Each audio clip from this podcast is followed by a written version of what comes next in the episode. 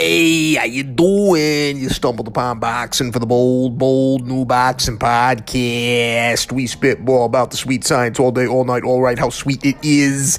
Interesting remarks from Dimitri Bivol, where he says he's willing to come down to 168, not just for the mega paycheck in a mega fight against Canelo but he'd also go down a weight class to tango with one Callum Smith. Now that's an intriguing clash.